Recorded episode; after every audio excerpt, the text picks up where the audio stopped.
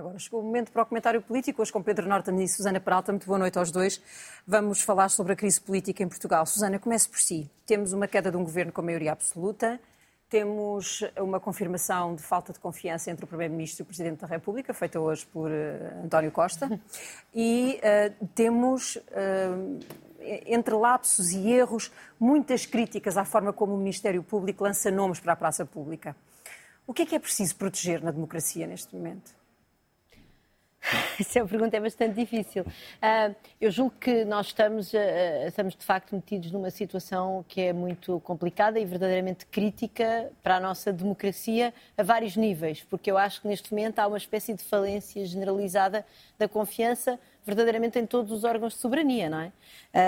Portanto, o que eu acho é que há aqui várias questões que são de substância. Acho que a primeira questão de substância é que Portugal está mal equipado para lidar com problemas de corrupção, com problemas de tráfico de influências, com problema de conflito de interesses. Portanto, nós sistematicamente somos avisados por instituições internacionais que a nossa legislação não está adaptada. Nós. Uh, Demorámos uh, um ano e meio a conseguir ter o mecanismo nacional anticorrupção a funcionar, agora já está a funcionar, mas ainda não se lhe conhece atividade, a entidade da transparência não, nunca mais encontrava uma sede, a entidade para as contas dos partidos queixa-se sistematicamente de falta de meios, o que isso quer dizer é que os partidos até podem reportar as suas contas, mas que depois não há meios informáticos uh, de recursos humanos, técnicos, para poder verificar se aquelas contas estão, enfim, estão de acordo com a lei ou não. Portanto, de facto, Portugal está mal equipado. E eu julgo até que Portugal está mal equipado do ponto de vista destas instituições que deviam ter mais meios,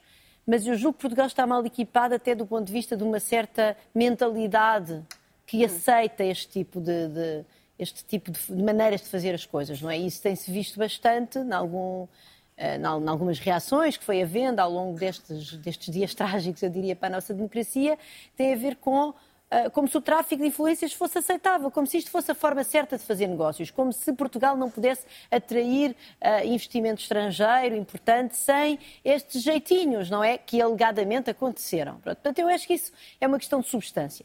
Depois eu acho que há outra questão de substância em que eu já vou um bocadinho mais especificamente à atuação deste Primeiro-Ministro.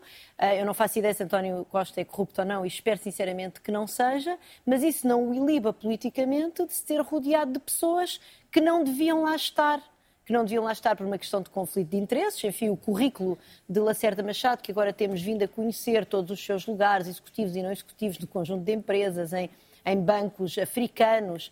Uh, obviamente que não se coaduna com um, uma, um cargo de consultor estratégico do Primeiro-Ministro, como ele próprio se apresenta no seu currículo. Portanto, as pessoas têm que fazer escolhas. Se querem ser consultores estratégicos do Primeiro-Ministro, não podem estar envolvidos em empresas que podem beneficiar de escolhas estratégicas do Primeiro-Ministro.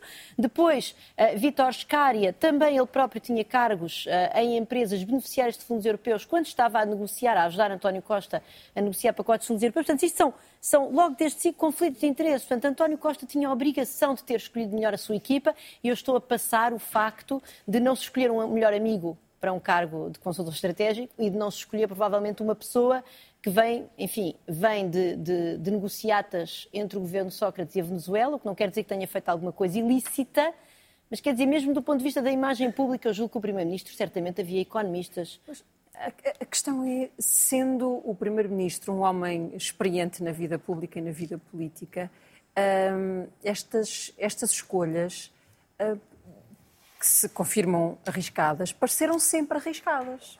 Sem dúvida, não foi por falta de aviso, nomeadamente em relação ao, ao chefe de gabinete do Primeiro-Ministro, que ele eh, não, foi, não foi escolhido. Eu, eu faço, dizer, o juízo político que faço disto tudo é, é muito próximo do da, da Susana.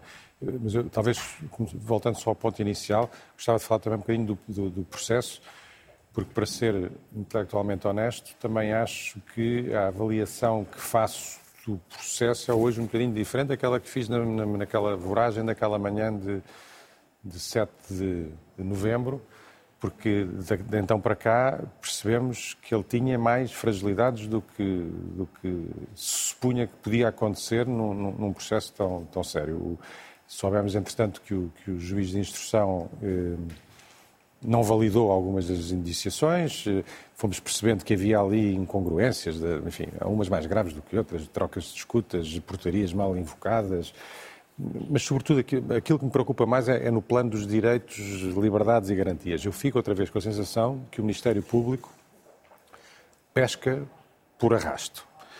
E, às vezes, com isso, consegue encontrar indícios fortíssimos, como é o caso das notas escondidas no gabinete do, do, do, do Vitor Scária, pelo meio ficou a sensação que arrasta umas vítimas mais ou menos infelizes, como parece ser aquele Presidente da Câmara de Sines, com toda a franqueza. Sim, eh, apanham aquele dinheiro, mas depois metem no processo e retiram Portanto, no início parecia que teria alguma ligação a este caso, depois afinal desaparece Enfim, não, não sei, não, não, não, tenho a certeza do que vou dizer. Eu julgo, eu julgo, que ele não pode estar no processo inicial porque ele não tinha sido descoberto, não é? Não, portanto, o, o, o, dinheiro é descoberto na sequência das buscas feitas no dia 17 de novembro.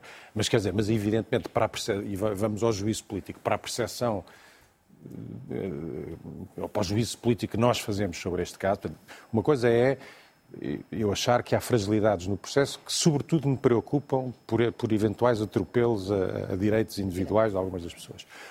O juízo político que eu faço disto tudo não mudou muito desde o dia 7 de novembro, ou seja, não só continua a haver os, todos os indícios de que falou a Susana e que são validados ou revalidados pelo juiz de instrução, temos, quer dizer, isto, também, isto é um contexto político, ou seja, agora parafraseando o Guterres, isto também não apareceu do vácuo, este caso, não é? Este é mais um caso de uma longa sucessão de casos que têm a ver com ética, que têm a ver com política, que têm a ver com justiça, que foram manchando a credibilidade e a autoridade e a legitimidade desta maioria eh, absoluta. E depois temos esse indício.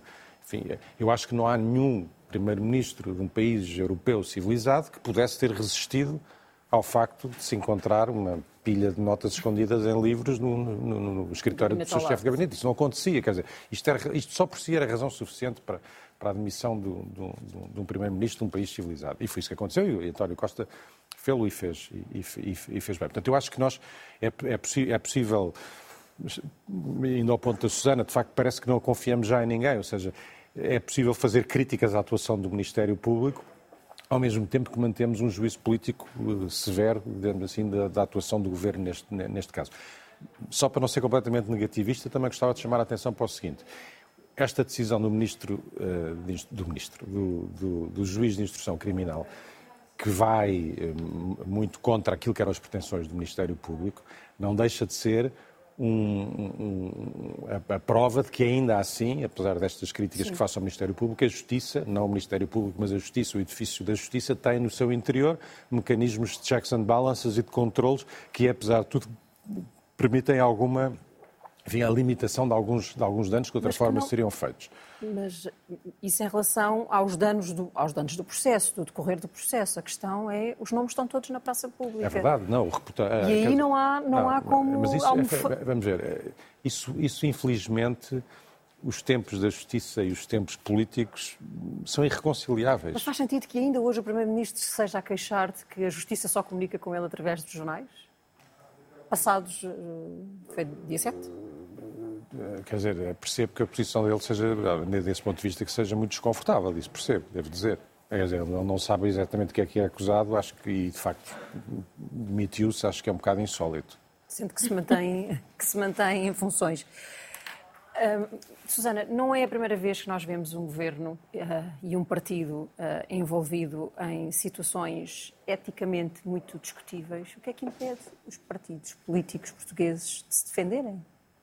de Mas criarem eu, eu regras. Acho, acho desse ponto de vista, António Costa, uh, ele, ele criou a situação em que está metido, porque ele, de facto, como o Pedro estava a dizer, ele foi guardando ao seu lado no, no governo pessoas que tinham, enfim, currículos, vamos dizer, eticamente reprováveis, Uh, desde logo, por exemplo, Miguel Alves, ele chamou para ser o secretário de Estado adjunto há um ano atrás, uma pessoa para um lugar de coordenação política. E, de novo, uh, repara, o, o, o Vítor Scari, um chefe de gabinete, é um lugar importantíssimo num governo. Quer dizer, é a pessoa que sabe tudo da, da, da agenda, dos contactos da, do Primeiro-Ministro. E também tinha ido buscar um secretário de Estado adjunto que, depois de, de, várias semanas de críticas, só deixou cair quando se tornou erguido. E mesmo o Ministro João Galamba, antes dele ser constituído erguido, etc., uh, e, eh, mas quando aconteceram aquelas cenas recambulescas e degradantes, mais uma vez, da nossa vida democrática, em abril, António Costa decidiu guardá-lo. Portanto, António Costa tem, tem, uma. Não sei se. Eu não sei porquê. De facto, um político tão experiente e, e que foi, um, quanto a mim, um bom presidente da Câmara é? uh, em Lisboa e, e, também teve muitas qualidades como primeiro-ministro. Eu devo, aliás, dizer que deve ser o político português em que eu mais vezes votei. Uh, custa muito vê-lo com estas más escolhas que depois acabam por, por lhe criar armadilhas e ele agora está metido nesta armadilha. De facto, não tinha outra possibilidade de não admitir. Os 75 mil euros, virem ou não virem, deste caso da, é, é, é completamente é irrelevante.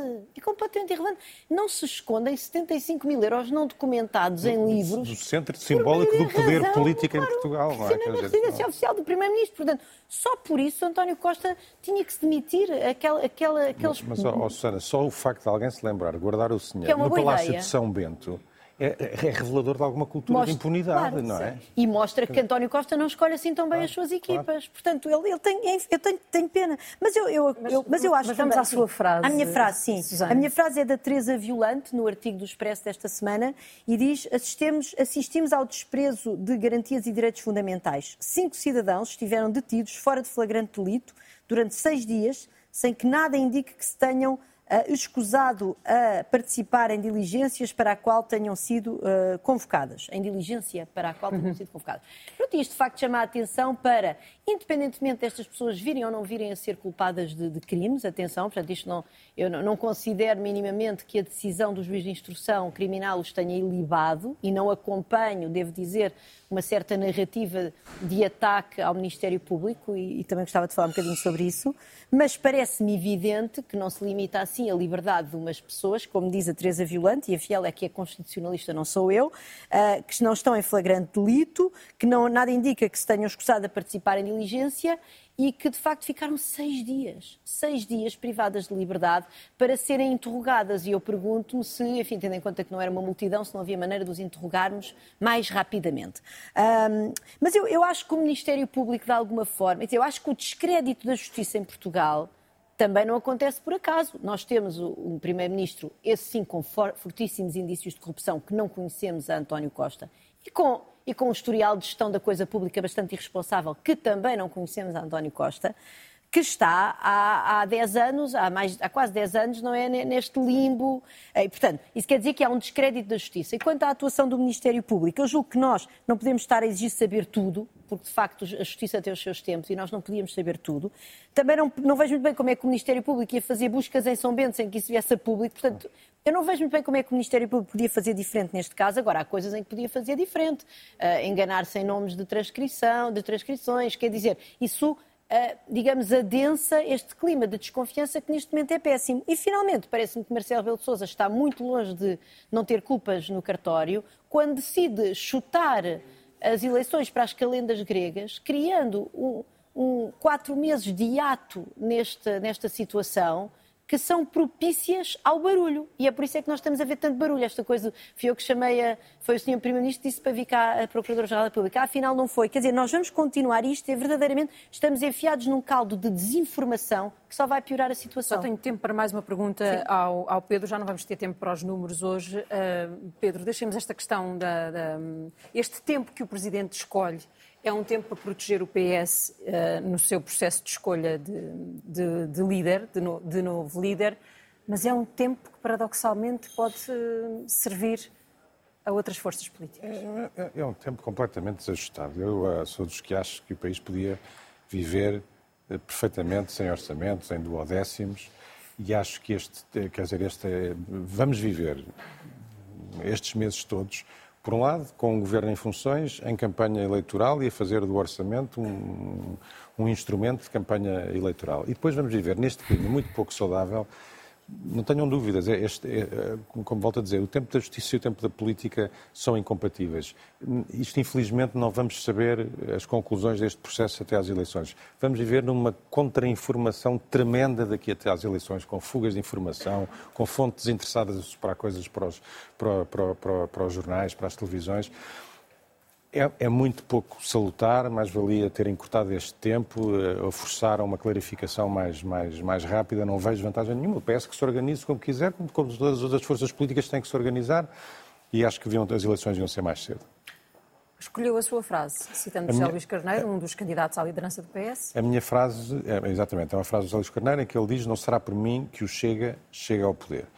E eu acho que esta é uma frase importante, porque é uma frase que permite distinguir entre uma esquerda que está legitimamente preocupada com a hipótese do Chega chegar ao poder e que tira daí as consequências lógicas, quer dizer, eu em circunstância alguma, se perder as eleições, se o PSD ganhar, vou facilitar ao PSD que governe para eh, não ter que socorrer o Chega. E isto é a separação desta esquerda de uma outra esquerda que usa o Chega como um aliado objetivo e que insufla o Chega, o Chega como um aliado objetivo para fazer combate político. Pedro já agora, desculpe só terminar, está clarificada a posição do Zé Luís Carneiro, já está clarificada a posição de Luís Montenegro, era para perceber o que é que Pedro Nuno Santos pensa deste assunto. Obrigada. Pedro Norton, Susana Peralta, até para a semana. Obrigada aos dois.